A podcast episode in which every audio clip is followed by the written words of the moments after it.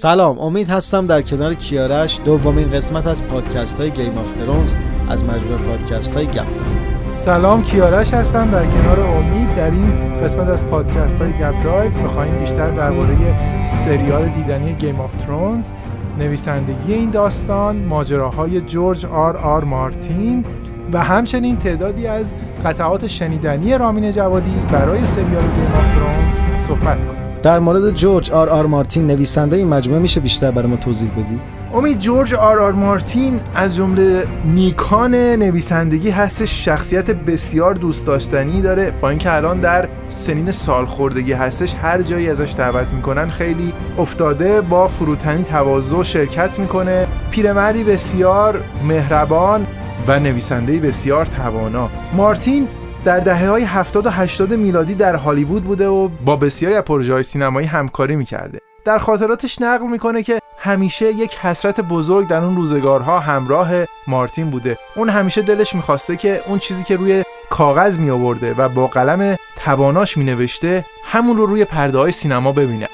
اما عموما تولید کننده ها و تهیه کننده های ناخون خشک هالیوودی به بهانه اینکه بودجه ندارن و پول کمه و امکانات نیست از ساخت بسیاری از ایده های خلاقانه این نویسنده بزرگ خودداری می‌کردن. همین باعث میشه که مارتین با خودش عهد بکنه که کتابی بنویسه سرشار از شخصیت ها و حتی از افسانه ها و اسطوره هایی مانند اجده ها و هر چه دل تنگش می‌خواد در این کتاب بگه بدون دغدغه اینکه قرار این کتاب فیلم بشه یا نشه.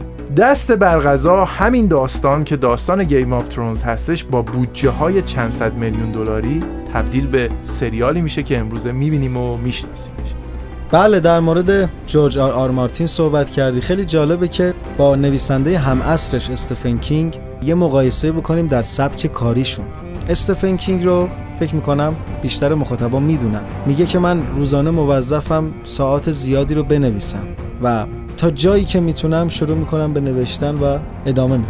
و به همین دلیل هم است که شما می‌بینید یه سری از فیلم های استفن کینگ خیلی رنگ بالایی دارن و یه سری از فیلم ها نه.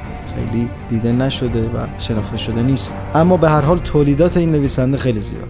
اما جورج آر آر مارتین میگه که من هر روز یه جمله می نویسم فردا نگاه می‌کنم این جمله رو خوشم نمیاد خطش می‌زنم یعنی با وسواس خیلی خاصی جورج آر آر مارتین شروع می‌کنه نوشتن و خب شاید هم به همین دلیله که یه همچین شاهکاری نوشته میشه که اصلا شما هر لحظه در حال سورپرایز شدن هست.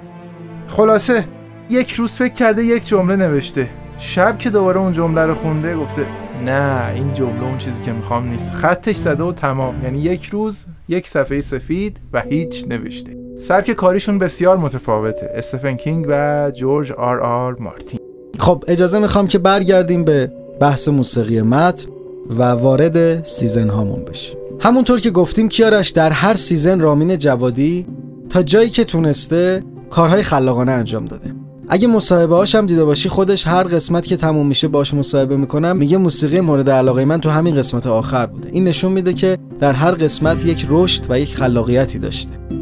در هر قسمت و در هر season یا فصل. تمهای خیلی زیادی برای این سریال ساخته شده. همونطور که می‌دونید و همونطور که قبلا ما اشاره کردیم از تکنیک leitmotif برای شناخت شخصیت ها و یادآوری اونها با موسیقی استفاده شده.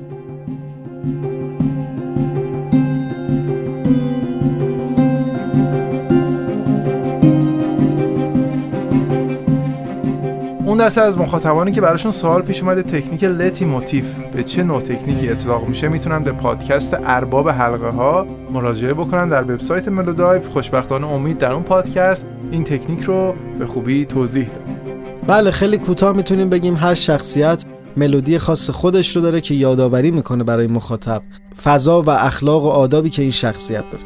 سعی می‌کنیم برای هر season قطعاتی که شاخصتر هستن و مورد توجه بیشتر قرار گرفتن رو مثال بزنیم که البته یادآوری این نکته حائز اهمیته که برای سلیقه های مختلف قطعات مختلف جذابه. ما فقط یک سری از قطعات رو که احساس کردیم درش خلاقیت ویژه‌ای وجود داره خدمتتون معرفی می‌کنیم برای مثال چند تا از تمهایی که خیلی زیبا هست در سیزن یک رو می‌خوایم اشاره کنیم. یکی از قطعات بسیار زیبا و تمهایی که در این سریال ساخته شده تم گودبای برادرز هست که می‌تونیم بگیم تقریبا همون تم خانواده استارک هم هست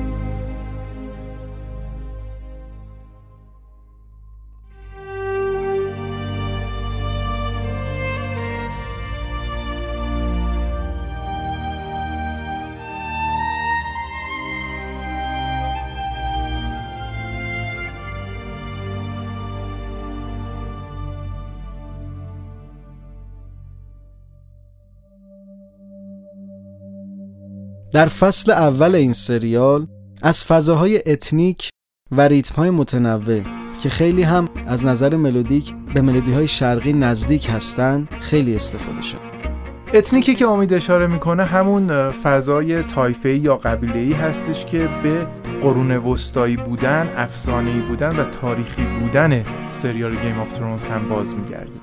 از یه طرف شما هنرنمایی ساز چلو رو میشنوید و از یه طرف سازهای متنوع قومی و قبیله‌ای که به زیبایی در این سریال ازشون استفاده کرده و تونسته اون احساس رو منتقل بکنه.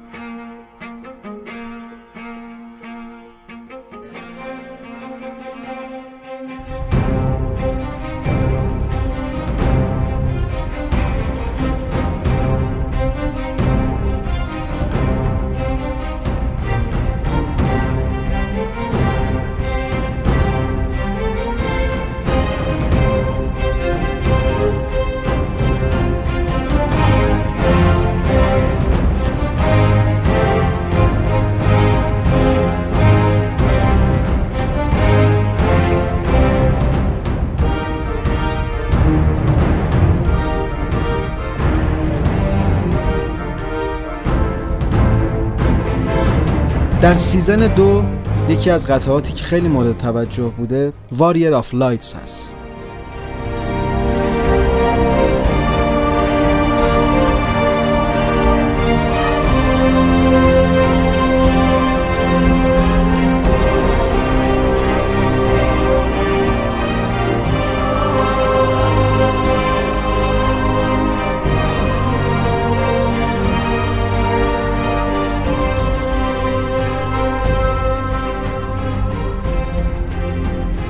این season یه خاصیتی داره که خیلی ها گفتن نسبت به season قبلی خیلی تاریکتر و dark تر فضاش.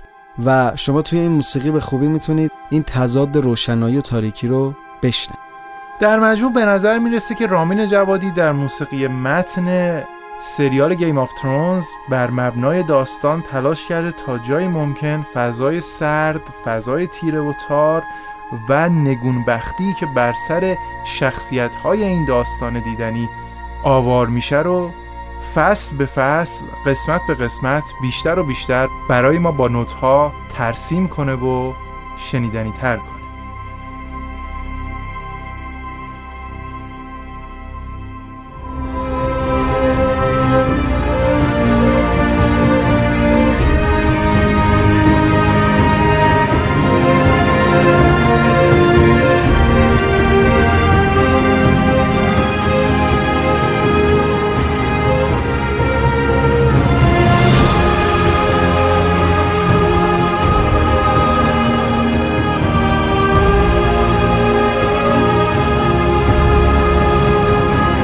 در season سه بسیار زیبا از کر استفاده کرده رامین جوادی. به صورتی که خیلی مینیمال و خیلی بجا و درست هست. اصلا یکی از خاصیت های موسیقی رامین جوادی اینه که خیلی شلوغ نمی‌کنه ارکستر رو. حتی همین Game of Thrones موسیقی تیتراژ رو که میشنوید ارکستر خیلی لاغری داره. البته شاید این اتفاق افتاده که هرچی به سمت قسمت های پایانی و فصل های انتهایی این سریال نزدیک و نزدیکتر شدیم تنوع سازهایی که برای ساخت موسیقی متن استفاده شده بیشتر و بیشتره. خود رامین جوادی اشاره می‌کنه که یکی از گفته های طنزی که هنگام ضبط موسیقی جدید برای قسمت های تازه سریال Game of Thrones بین من و کارگردان ها رد و بدل میشه این هستش که قراره از چه ساز جدیدی این سری استفاده بکنیم. سازهای خیلی خاص و متنوعی استفاده شده. امید می‌تونی بعضی از اونها رو برامون نام ببری؟ بله یکی از سازهایی که شباهت زیادی هم به سنتور ما داره و می‌تونیم بگیم الگو برداری شده از روی این ساز ساز dulcimer هست که در قطعات زیادی ازش استفاده کرده رامین جوادی. اگر راجع به این ساز می‌خوایم بیشتر بدونیم می‌تونیم به قسمت آکادمی سایت ملودای مراجعه کنید و از ساز ارگان هم خیلی در این سریال استفاده شده. برام خیلی آشناس این ساز. بله در پادکست سازهای عجیب و غریب ما این رو به صورت کامل توضیح دادیم. داشتم اشاره می‌کردم به فصل سه و یکی از اون موسیقی ها که کر بسیار زیبایی داره و خیلی آرام شروع میشه و کم کم هی تکمیل میشه قطعه دارک وینگز دارک وردز هست.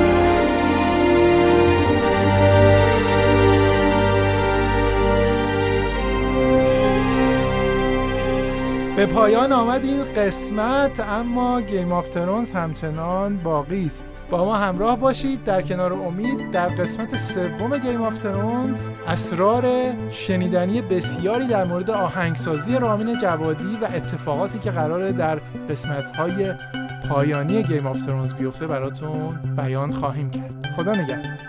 در قسمت سوم همراه ما باشید تا بهترین موسیقی هایی که برای Game of Thrones ساخته شده و همچنین متفاوت ترین هاش رو با هم مرور کنیم.